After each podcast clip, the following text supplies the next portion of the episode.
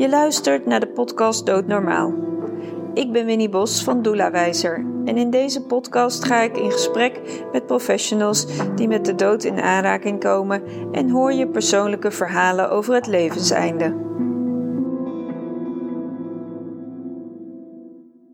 Ik zit vandaag aan tafel met. Annemarie Dreus, Jij zei ja? meteen. Ja, precies. En ik ben eigenlijk wel even benieuwd waar die ja vandaan komt. De vraag over ehm, de podcast. Ja, deed me gewoon meteen aan heel veel dingen denken. De, de, dood is onlosmakelijk verbonden aan het leven. En het leven vieren, vier ik elke dag. En het klinkt heel erg cliché, maar dat is echt waar. Een hele groep zangers en zangeressen spelen we in heel Nederland. Ik heb een zingende telegramdienst. Ja, dat is zoiets moois en er is zoveel over te vertellen over het leven. Als jij een vraag aan mij stelt over de dood, dan moet ik dus meteen aan het leven denken. Ja, mooi. Want eh, waar komt dat vandaan dat jij gelijk eh, aan het leven denkt? Want het is wel interessant dat, eh, ik zeg altijd dood is leven. Ja, En dat doet het dus ook gelijk bij jou. ja. He- heeft dat een reden of een oorsprong waardoor dat zo in jou ontstaat? Ik heb een vriendin en die heeft bijna het leven verloren. En ik denk dat dat moment waarop, waarop wij echt letterlijk de dood in de ogen keken, wel heeft gemaakt dat ik echt elke dag het leven vier. En dat ook Ja. heel graag wil. Dus dat heeft echt iets veranderd. Eh, Zij is nog bij leven, hè? laten Ja. we even helder... Zeker. Ja, maar zij heeft wel op het randje gelegen, Ja. waarin het echt heel erg eh, kritiek was. Ja. En dat heeft iets in jou wakker gemaakt. ja, ik denk dat ik eigenlijk jaren al een beetje eh, gewoon maar aan het leven was. Gewoon het gewone leven en een beetje aan het zijn. En misschien niet helemaal blij met de dingen die ik deed. Ook niet op het werk. Een zoekende. En als er dan een moment komt waar er echt zo'n markering is. eh, van ja, opeens word je wakker eigenlijk letterlijk. Want het had zomaar heel anders kunnen zijn het leven. En dan denk je opeens van wow, now or never. Dan, je krijgt eigenlijk besef ineens dat het leven eh, eigenlijk heel kostbaar kan zijn. Want hoe, hoe oud was ze toen dit gebeurde? 43. Dus Ja. dat- dan denk je eigenlijk niet aan de dood, toch? Absoluut niet. En ik was Nee. 38 weken zwanger. Dus eh wij waren absoluut bezig met leven en niet met de dood. Want er zou een nieuw leven komen. Dat is helemaal dubbel, hè? Dat je Het dan was- eh, echt het nieuwe leven, het leven eigenlijk en de dood zo heel Ik was letterlijk aan het kijken eh, naar meerdere scenario's. Dat ik op elk moment eh, van de dag een kind op de wereld kon gaan zetten. Maar ook op elk moment van de dag mijn partner kon verliezen. Ja. Dus dat was, een, eh, was heel bizar. Hey, en kan je iets vertellen over waarom die dood zeg maar mogelijk in het vooruitzicht lag? Was dat iets wat jullie wat plotseling ontstond? Of was dat een proces waarin jullie zaten? Ja, het was heel plotseling. Zij, ze heeft een auto-immuunziekte en daar kreeg ze medicatie voor. Die medicatie die bleek, lees de bijsluiter, heel af en toe zie je dat er 0,001% van de mensen niet tegen medicatie kan. Nou, dat was haar gevalletje. Dus zij ging naar het ziekenhuis met waarvan ik dacht misschien iets van eh, wondroos of... Nee, wij wisten het niet precies, maar ik had zoiets van... Nou, ik ben zover in mijn zwangerschap. Ik wil heel graag dat je naar het ziekenhuis gaat, want het was weekend. Ga alsjeblieft daarheen. Ga laten kijken wat er aan de hand is. Het was augustus, eh, het was heel erg warm en zij zat met een trui op de bank met 41 graden koorts. Het was gewoon niet oké. Nee, nee. Iemand die nooit ziek is. Dus zij ging s'avonds op mijn verzoek. Ik had ook gebeld naar de huisartsenpost of zij daar langs kon komen. Omdat ik dus dacht dat ze iets had wat ze in het verleden had gehad. Ik dacht, nou dan haalt ze antibiotica en dan komt ze daarna weer thuis. nou, dat bleek anders, want ze was dus ehm, ja, zeg maar allergisch Oh, voor de medicatie die ze kreeg voor een auto-immuunziekte. En toen bleek dus dat ze helemaal geen witte bloedlichaampjes meer had in haar lichaam. En die zijn er om, eh, ja, eigenlijk voor je afweer. Dus toen had ze een teenontsteking waar ze aan dood kon gaan eigenlijk. En toen moest ze blijven. Een paar dagen werden, werden nog meer dagen en het werden heel veel onderzoeken. Uiteindelijk moest ze heel snel in een behandelingstraject om een radioactieve behandeling te krijgen. Dus ja, zo eh, ga je dan in een, ra- een ratrace. Ja, terwijl dat... Ik bedoel, jij dacht meer, het is een routine, routineonderzoekje. Even Nou, ik dacht letterlijk, ze gaat erheen en dan komt ze straks weer terug. En toen werd ik om half twaalf gebeld van, ze komt niet terug. Want dat kan absoluut niet. En pas vier dagen later, toen het infuus allemaal was aangeslagen... toen hoorden we eigenlijk dat ze buiten levensgevaar was. Ja, dus je hebt echt vier hele spannende dagen. Dat was heel spannend, ja. Ik denk ook dat het ziekenhuis heel bewust niet had verteld aan mij... dat, ze, dat het zo ernstig was. Oh, want in eerste instantie gezegd. hebben ze dat niet tegen je gezegd.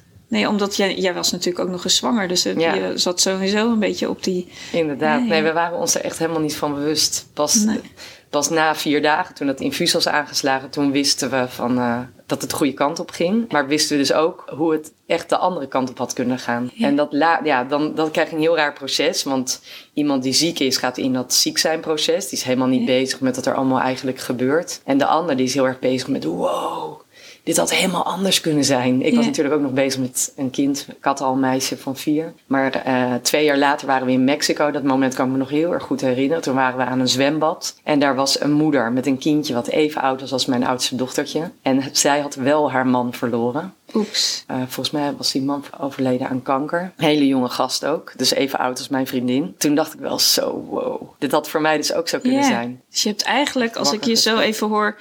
doe dat moment heel concreet met je vriendin... is natuurlijk heel wezenlijk... omdat je daar zelf naast hebt gestaan. Ja. Maar het leven blijft je eigenlijk dus herinneren aan het feit... het, had dus, het leven had totaal anders kunnen lopen. Ja. Ja. Daar ben ik zo dankbaar voor. Dat ze er nog is en dat we gewoon het gezin zijn wat we zijn. En, ja.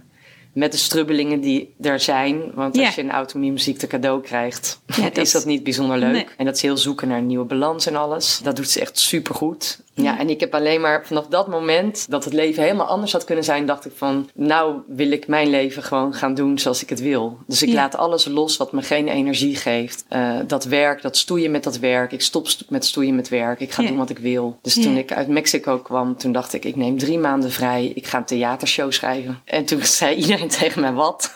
Want ik ben van huis uit vormgever en ik ben zo door de jaren heen als strategisch marketeer gaan werken. Dus mijn laatste klus zat ik bij een hele grote corporate. Dus het laatste dat mensen verwacht hadden, was dat ik zei: Ik ga in 100 dagen een theatervoorstelling schrijven. Maar nou ja, dat was gewoon één grote bom aan energie. En ik merkte ook hoe die energie andere mensen meenam. Want ik had het bedacht. Toen heb ik voor de deur van het theater een vlog opgenomen. Wat ik ook nog nooit gedaan. Die vlog heb ik op internet gezet. En er ging echt naar echt iedereen: Wauw, wat gaaf, fantastisch. En uh, ja, mensen vonden het zo super mooi dat ik vol lef gewoon iets ging doen wat ik al heel graag heel lang wilde doen.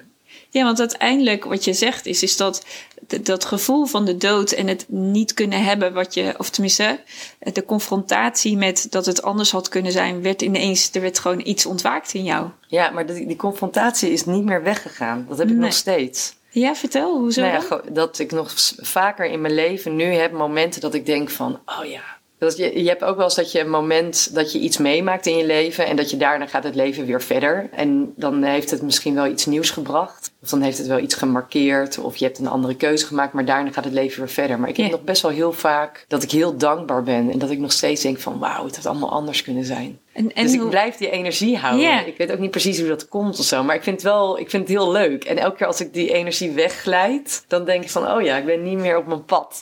Oh, en dan ga ik, uh, ga ik mijn energie weer grijpen. Dus je bent eigenlijk je door deze hele ervaring gewoon veel meer bewust geworden van, je, van jezelf. Ja, dat uh, is het beginpunt geweest. Want ik denk dat de theatervoorstelling die ik daarna heb gemaakt, is echt een heel leerproces geweest. Ik kom niet uit de theaterwereld. Ik had nooit uh, op een podium gestaan. Ik had nooit uh, een stuk geschreven, sketches geschreven of liedjes. Ik had nooit arrangementen gemaakt met iemand. Dus dat hele proces, die honderd dagen, die challenge die ik eigenlijk had gedaan, dat was eigenlijk mijn onderzoek. Maar het is wel in gang gezet door het feit dat, dat eigenlijk iemand heel dichtbij mij ook maar zo het leven had kunnen laten. Het heeft me heel erg wakker geschud. En heeft me bijvoorbeeld ook heel erg doen denken van wat voor een uh, moeder wil ik zijn voor mijn kinderen? Hoe wil ik, hoe wil ik dat ze later naar mij kijken? En wat voor voorbeeld wil ik vooral zijn voor hun?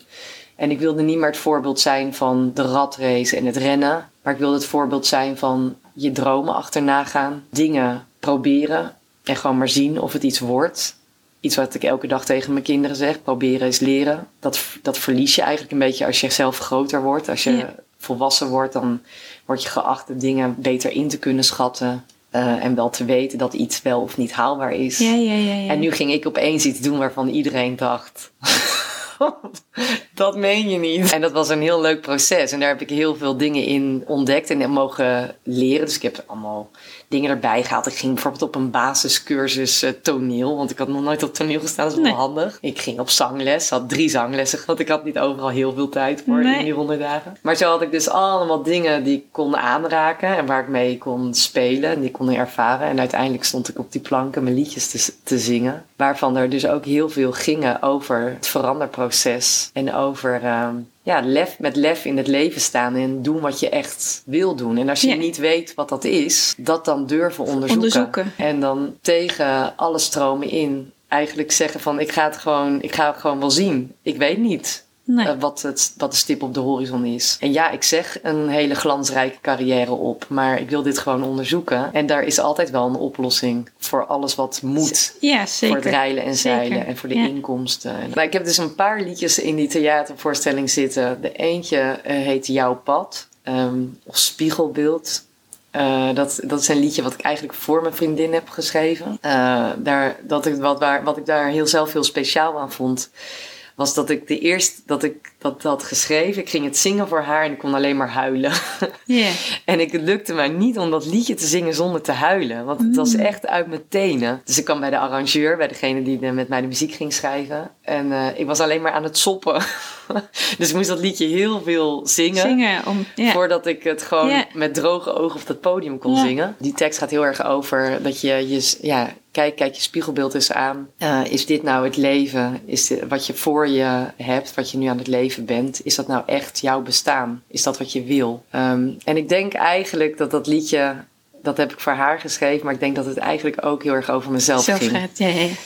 Um, ja. En daar kwam ik pas in tweede instantie achter. Ja. Toen ik het eigenlijk voor haar had gemaakt, dacht ik later: ah, dit gaat over jou. Ja, het gaat echt over jezelf. kijk, kijk je spiegelbeeld eens aan. Dit is nou het leven. Is het echt jouw dromen staan? Nou, dat was het dus niet. Nee. uh, tragedie van de tijd, dat gaat heel erg over de, ja, als mensen aan het eind van hun leven zijn dan, en op het sterfbed denken ze altijd aan vijf onderwerpen. Denken ze aan, had ik maar meer het lef gehad om mijn eigen leven te leiden, dus mijn mhm. eigen keuzes te maken. Had ik maar meer tijd gehad uh, voor mijn vrienden, had ik daar maar meer tijd voor gemaakt. Had ik maar meer gedaan voor de liefde. Uh, en had me maar minder laten leiden door uh, de maatschappij en door verwachtingen. Er is er nog eentje, die ontschiet me nu even. Uh, die vijf dingen, die heb ik in één liedje verwerkt. En dat is een liedje wat ik nu nog steeds wil zingen. Ja, ik vind het echt heel grappig zelf dan. Van de zomer was ik op vakantie met mijn gezin. En toen was het op een gegeven moment een hele sterrenhemel. En we sliepen in een huisje bij het Kinselmeer. vlak buiten Amsterdam, aan het water is dat, bij de dijk.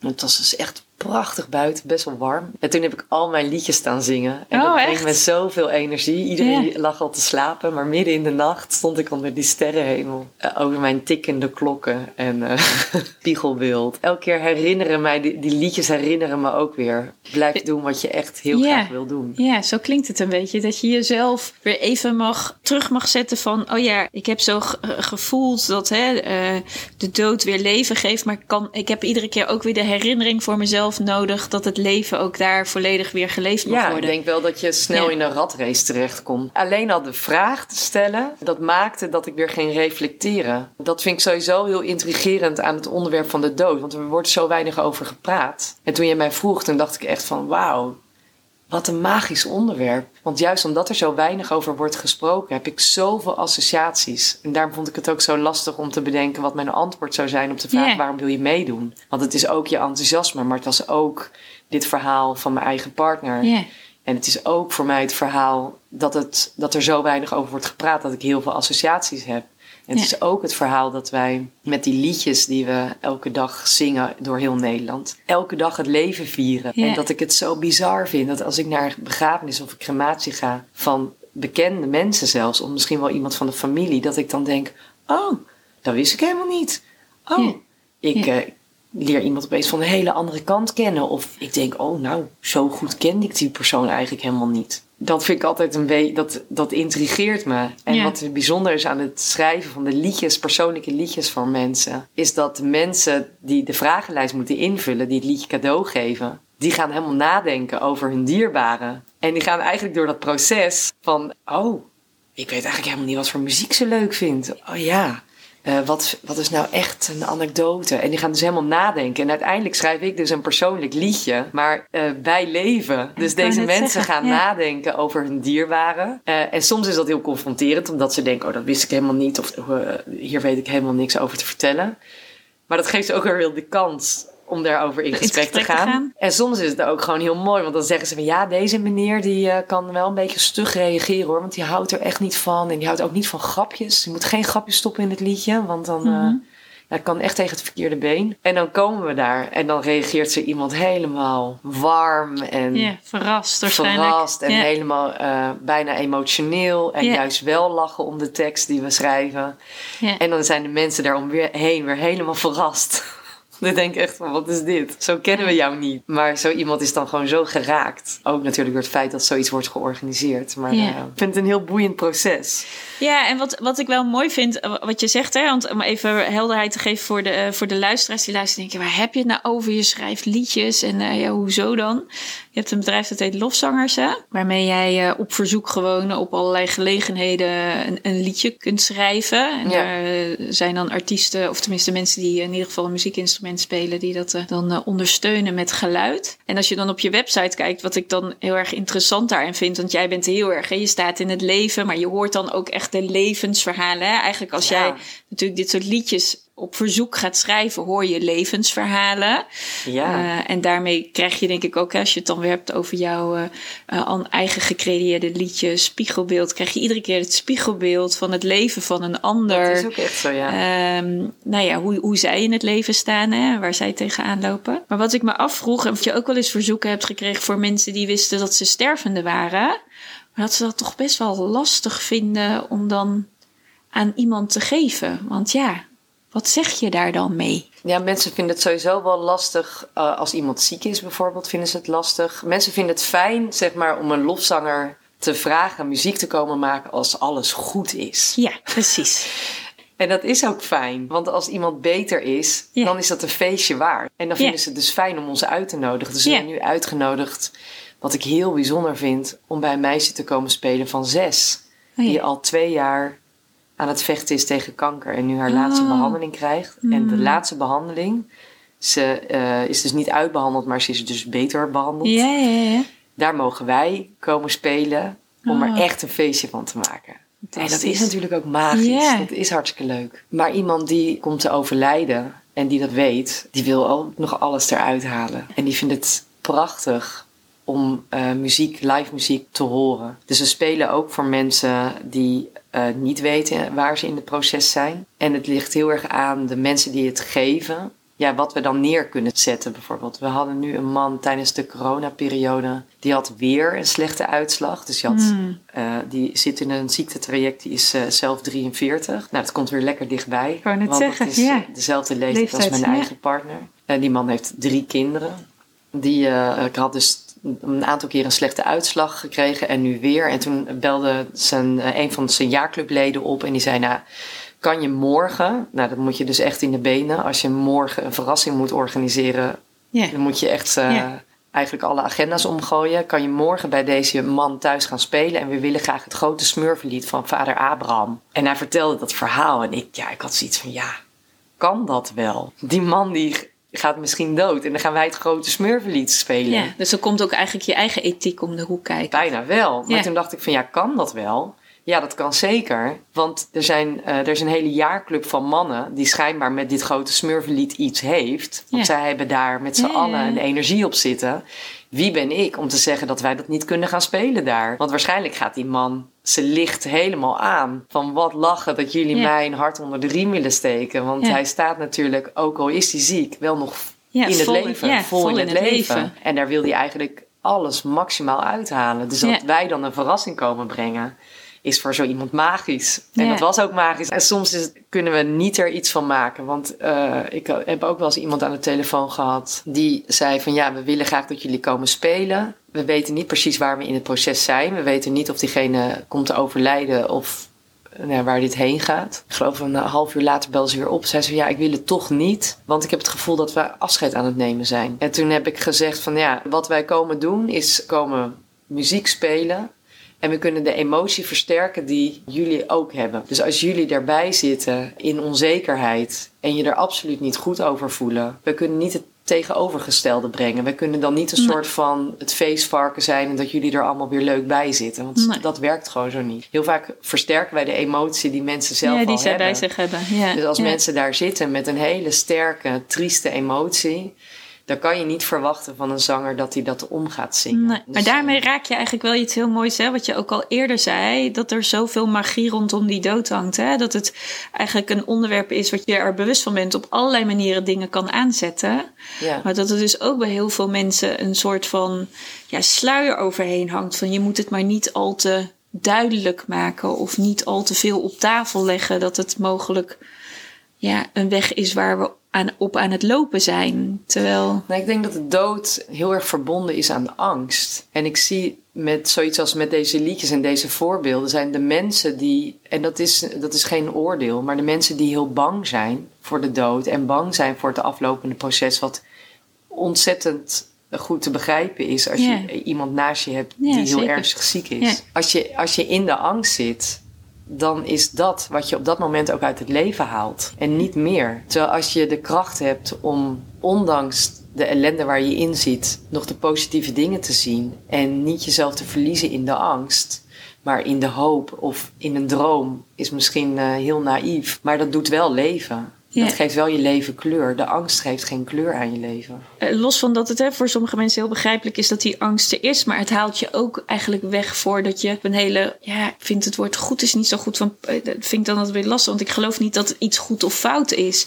Maar die angst kan je ook heel erg, heel erg in de weg zitten dat je op een goede manier gedag tegen elkaar zegt als het einde dan daar wel is. Ik denk dat de angst heel beklemmend is. Ja, En dat het, eh, het luchtige wegneemt en de lichtigheid. ja. En als je dan even, want dit is super zwaar, maar als je dan terugkijkt naar die theatervoorstelling. Ah, dat was natuurlijk ook één grote bonk angst. Daar had ik ook kunnen kiezen voor het angstpad. Want twee weken voordat ik mijn voorstelling ging doen, raakte ik mijn stem helemaal kwijt. Moest ik al mijn repetities afzeggen. Daar had ik kunnen kiezen van, oh jee, ja, dan weet ik straks mijn tekst niet. Ik heb Ja. niet geoefend. Hoe moet dat dan zus? Hoe moet dat dan zo? Er zijn meer momenten geweest in dat theaterproces dat ik in de angst had kunnen gaan zitten. Ja. Wat eh, eigenlijk heel veel zekerheid geeft. Want het is ook, eigenlijk, ergens is angst ook heel veilig. ja, want daarmee hoef je niet aan te gaan wat er eigenlijk op tafel ligt. Ja, Ja. en ik zei de hele tijd, ja, de achterbuurvrouw van mij had gezegd: Je kan wat je kan doen in 100 dagen. Want Ja. ik wist niet of ik het wel kon halen Nee. of, de- of wat Nee. ik wilde wat kon. En zij zei: Je kan wat je kan doen. En dat heb ik de hele tijd in meegenomen in het proces. En ik, heel, elke keer als ik bang werd of als ik angst had, dan ging ik toch zeggen: van ja, maar angst helpt me niet vooruit. Ik ga niet straks beter mijn teksten weten omdat ik bang ben. Dus ik kan beter maar het omdenken en kijken naar wat wel.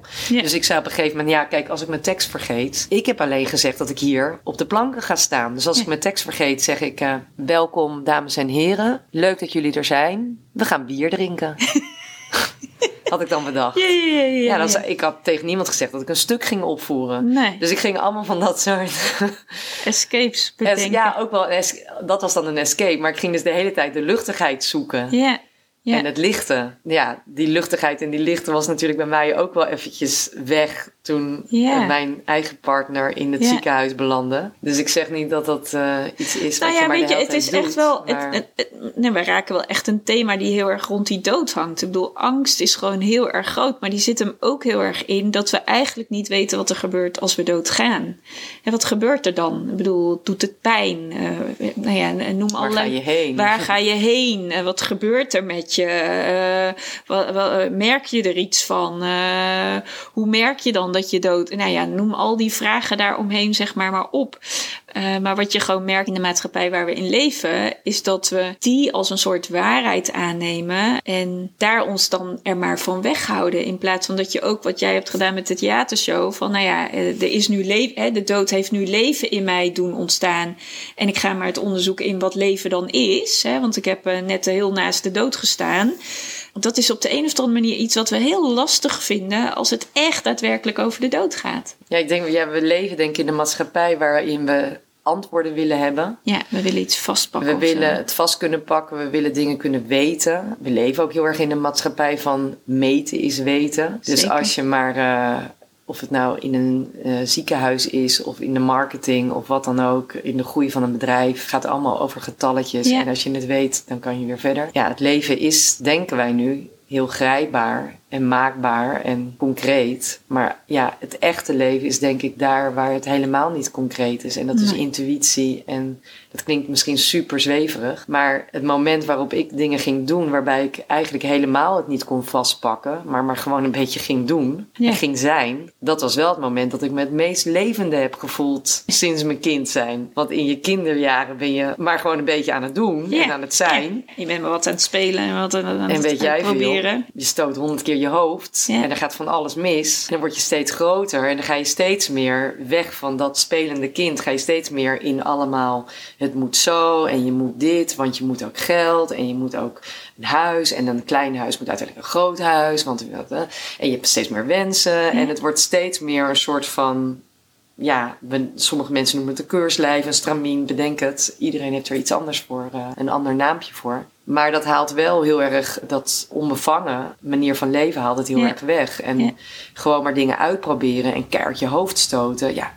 eh, dat wordt er gewoon eigenlijk bij. En dat maakt ja, vooral dat leven. Ik denk ook dat dat trouwens de reden is waarom zoveel mensen reizen leuk vinden. Ja, hoezo? Wat dan? Nou ja, dan het is ook onbekend. Ja, ja, ja, dan ga je gewoon eh, op een grote ontdekkingsreis. Al die mensen die een onderbroek in een backpack stoppen en een tandenborstel meenemen en gaan.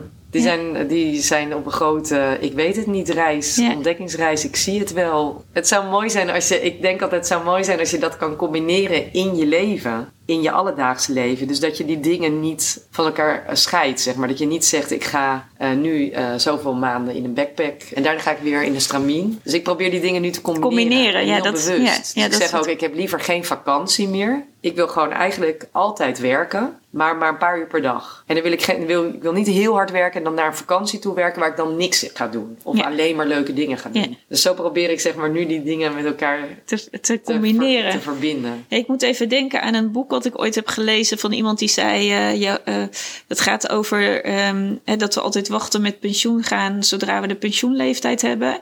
En in dat boek wordt eigenlijk heel duidelijk gemaakt: eh, hoezo wachten totdat je met pensioen bent? Wie zegt dat je je pensioenleeftijd haalt?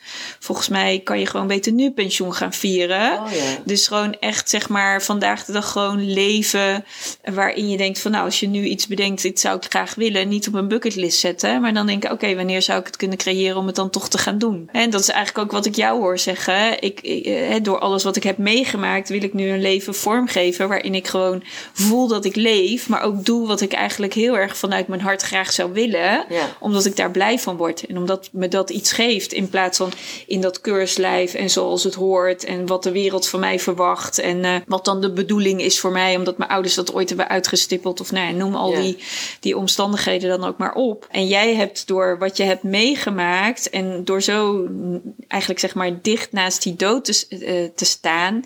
Ineens te denken, ja maar jongens, er is maar één leven. En nu ga ik, en nu ga ik hem leven ook. Ja. Hè, dus dat heeft een hele mooie draai gegeven aan wat ik altijd zeg. Ja, de dood is iets waar je bang voor kan zijn. Maar als je de angst dan om kan draaien en daar dan weer leven van kan maken. Ja, hoe prachtig is dat? Dat is helemaal waar. Ik zeg altijd trouwens, ik ga nooit met pensioen. Ga je nooit met pensioen? Nee. Oh, vertel. Nou, dat denk ik. Dat je altijd wil blijven werken en doen wat je leuk vindt. Ja, gewoon doen wat je leuk vindt. Dat leuk, doen wat je leuk vindt vind ik ook wel weer een beetje klinken. Zo van ja, maar ik heb. Er zijn natuurlijk ook heel veel mensen die hebben gewoon een baan. Ja, doen, hoezo doen wat je leuk vindt? Dat kan. Weet je Ja, maar dat kan eh, toch ook wel zijn als je... Misschien hebben mensen wel een baan waarin ze echt doen wat ze leuk vinden. Ik bedoel, Ja. dat kan natuurlijk zeker. Dat is zeker zo. Ja, maar er is- zijn vast ook een heleboel mensen die denken, net als met die theatershow, die dan denken van ja, maar dat kan toch helemaal niet. En hoe bekostig je dat dan? Of ik heb gewoon een hypotheek. Die zitten meer in de vastigheid van, Ja, die zit in het keurslijf. dingen. En dat is niet, ik wil, probeerde eigenlijk meer te zeggen, dat is niet een oordeel. Dat die mensen het niet goed doen of zo. Nee, we, we lopen allemaal de weg die we, die we mogen lopen. En dat doet ieder op zijn eigen manier. Er is, ik zeg altijd, er is geen goed en fout in. Dan Nee. maken we allemaal onze eigen keuzes. Maar wat, wat wel helder is aan jouw verhaal... is dat er soms iets in je leven kan gebeuren... waarin je gewoon ongelooflijk wakker wordt geschud. En waarin eigenlijk je de spiegel krijgt... en wat wil jij nou in dit leven?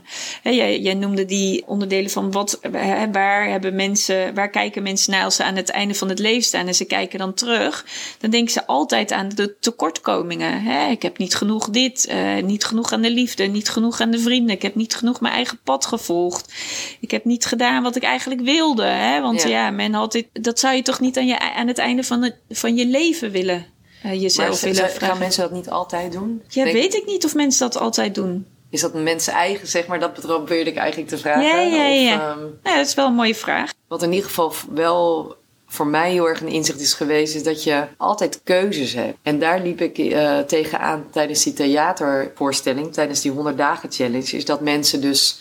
Dat ik heel vaak als ik aan mensen vroeg, heb je een droom? Nou, dan hadden ze geen droom, oké. Eh, maar ook dat heel veel mensen niet het gevoel hadden van dat er nog keuzes zijn. Van je zit nu eenmaal in een bepaald eh stramien, of je hebt nou eenmaal dingen ge- eh, gekozen, of je hebt nou eenmaal een opleiding gedaan. Ja. Ehm, en dan heb je geen keuzevrijheid meer. En daarvan denk ik wel echt dat je die wel hebt. En dat je die Ja. zelf kan creëren. En dat zit al in hele kleine dingen. Iedereen kan ruimte creëren in zijn eigen leven voor zichzelf. Meer Ja. ruimte. En dan heb je misschien wel een baan en je hebt inderdaad een huis wat een bepaalde hypotheeklasten heeft. Dat is zo.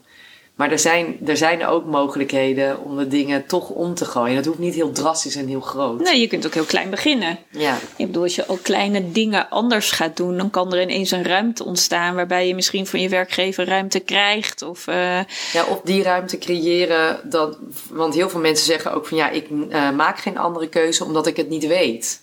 oh ja, Maar dan denk ik van ja, zou mijn, echt mijn harte advies zijn. Maak dan toch die keuze. Je gaat het niet weten door Nee. niet die keuze te maken. Ga dan toch zeggen van oké, ik ga bijvoorbeeld stoppen met dit werk. Want ik vind het gewoon niet, het is niet echt helemaal mijn ding. Nee. Ik weet niet wat wel mijn ding is. Ja. Maar ik stop gewoon hiermee. Ik zoek iets anders waar ik, waar, waar ik wel, wel inkomen mee heb. Dat is niet per se iets wat ik heel graag wil doen. Het is misschien wel een stap terug op de carrière ladder. Maar ik heb wel gewoon een basisinkomen. Ja.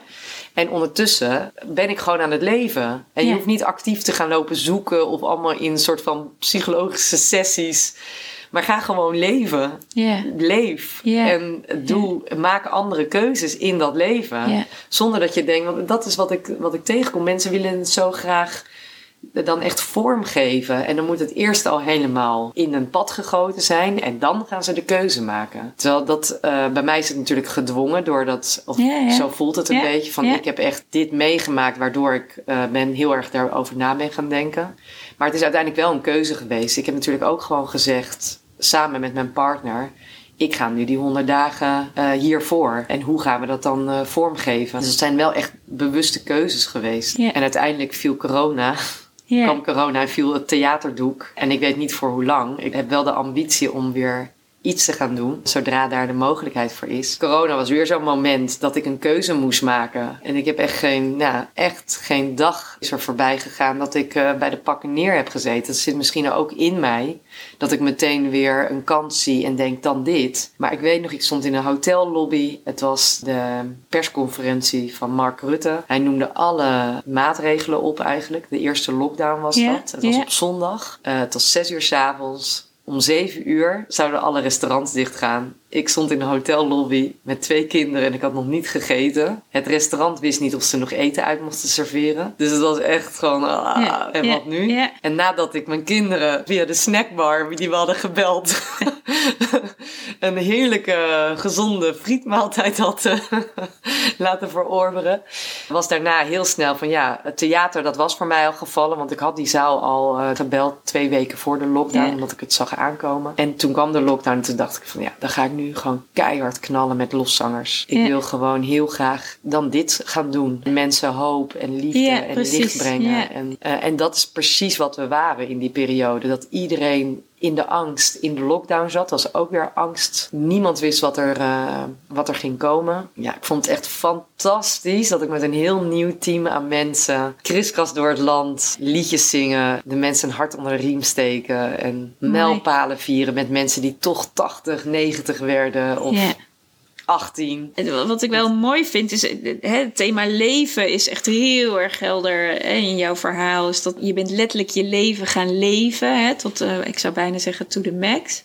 Maar dat je ook gewoon in je werk echt zo voelt. Maar het leven mag iedere dag gevierd worden. En dat, dat gun ik eigenlijk iedereen. En het werk wat je doet, realiseer je daar. Dat realiseer je daarmee eigenlijk ook. Ja, ik, He, dat eigenlijk waar je zelf hebt gevoeld hè, van oh, de, de keerzijde van, uh, van het leven is zoiets wat je zo ten volle mag benutten. En met het werk wat jij doet, geef je daar natuurlijk ongelooflijk veel mooie handen en voeten aan. Door je liedjes en de teksten en de verhalen die daaruit voortkomen. Waarin iedere keer weer een levensverhaal voorbij komt. Of een stip op de horizon wordt gezet van nou, dit hebben we bereikt. En dat hebben we toch maar weer mooi gedaan. En uh, waarvan we allemaal weten dat het ook een keer allemaal eindig is. Uh, ja, dat, dat, is trouwens wel echt heel leuk. Dat ik onderhand met zoveel liedjes heb je dus zoveel levens. Yeah. Ik, dus, ik leer heel veel mensen kennen. Gewoon via een vragenlijst eigenlijk. Dan krijg ik een foto erbij. Maar ik ken die mensen, die heb ik nog nooit gezien. En die ga ik ook nooit zien. Nee. Maar dat is echt heel leuk. Want eigenlijk gewoon, en elke keer denk ik van, oh, oh wauw, die meneer die heeft gewoon eigenhandig een hele boot vertimmerd. Wel fantastisch hoor, daar krijg ik ook allemaal ideeën van. Ja, precies. hij heeft heel Nederland doorgevaren met zijn eigen gebouwde boot. Ja. En de volgende, die uh, was een vrouw, die werd geloof ik 63. Die was na 45 jaar verlaten door haar man. Dus die was eigenlijk haar eerste verjaardag zonder haar man. Yeah. Was eigenlijk een hele trieste verjaardag ook, maar ook wel feestelijk. Maar die had een vriendengroep. Nou, die zou ik zo over willen nemen. Echt magische vriendengroep. En uh, wij mochten daar liedjes gaan spelen. Hadden we dan een, een, uh, echt een smartlap voor haar geschreven. Want haar leven was op dat moment ook echt yeah. een smartlap. Yeah. Met een lach en een traan. Ja, dat is gewoon... Het is heel bijzonder om al die levensvreugde van die mensen eigenlijk te krijgen. Alle anekdotes en natuurlijk Ja. ook wel de mindere kanten van mensen. Want ik zeg altijd, stuur ook mindere kanten op, want het hoort ook bij het leven. Ja, zeker. En dat stoppen we heel graag in een liedje. Want als mensen dat horen, dan moeten ze er vaak heel erg om lachen. Want ze weten natuurlijk donders goed Ja. dat ze ook onhebbelijkheden hebben. En dat is gewoon heel leuk, dat je dat allemaal naar je toe krijgt. En dat je dus eigenlijk zelf... Ik, reflecteer ook zelf met de Ja. levens van die mensen. Reflecteer ik weer op mijn eigen leven. En denk, oh ja, oeh, daar zou ik iets meer aandacht voor moeten hebben. Of, eh, oh, dat is ook heel leuk. Nou ja, ze zeggen altijd het werk wat je doet, hè, eigenlijk ben je zelf je beste klant. ja. Want je doet het meestal voor jezelf, niet zozeer voor een ander. Natuurlijk doe je het ook voor een ander. Maar je, bent, je, doet je werk vaak voor jezelf. Ik geloof er altijd in dat echt alles wat we meemaken, dat nemen we mee met een, met een reden. En ons pad loopt zoals het loopt. En we krijgen de dingen op ons pad die we nodig hebben om weer stappen in ons eigen leven te maken. Ja. En wat ik gewoon heel erg mooi vind aan, eh, want ik bedoel, ik hoor nu met deze podcastserie ook heel veel levensverhalen. Ik bedoel, jij kan ook bijna een levensboek van al die verschillende mensen waarschijnlijk eh, Oh, wauw. opschrijven of misschien wel samenstellen uit al die liedjes die je hebt ge- gezongen. Maar wat ik zo mooi vind aan al die verschillende verhalen is dat we er allemaal iets uithalen voor onszelf, waarin we ineens ons realiseren wat heel erg belangrijk is. Eh, maar dat het gek genoeg is dat daarvoor altijd iets met de dood nodig is om je echt ongelooflijk wakker te schudden. Omdat het dan, weet je, het is echt het leven en dood. Je zit dan aan zo'n zijden draadje. En pas dat bewustzijn dat het leven een zijden draadje is, wat we eigenlijk allemaal weten. Hè? Want ik bedoel, als we hier op deze wereld komen, dan gaan we gewoon echt een keer, dan is het een keer klaar. En we weten alleen nooit wanneer. Maar als dan het moment ergens in ons leven komt waar het leven daadwerkelijk aan een zijden draadje heeft gehangen, dan komt er ineens een soort wakkerheid in ons naar boven. Ja, die dan ineens, gaan dan ineens die armen wijd open gaan. En dat je denkt, oh, maar de hele wereld ligt nog aan mijn voeten. Wat kan ik eruit halen? En tuurlijk gaat dat niet gelijk. Hè? Het is niet gelijk op het moment dat je de dag dat je dat hebt meegemaakt, de volgende dag kan omdraaien. Maar je, je ziet eigenlijk in al die verhalen, zie ik dan terug dat ergens onderweg komt er gewoon, weet je, hoezo eh, pensioen en ik heb nog, ik ga gewoon. Want Ja. ja. weet je, ik heb, dit is het nu. En nu mag ik het hier doen met wat er is. En ik ga Ja. er gewoon het mooiste van maken. En dat is misschien ook wat jij nu zegt. Dat is ook wel wat ik heel graag een soort van de mensen wil brengen of zo. Ja, dat klinkt een beetje gek misschien. Maar ik wil ze zo graag het besef geven dat je... Dat, ja, ik zou willen dat de mensen niet dat momentje van dat zij de draadje nodig hebben.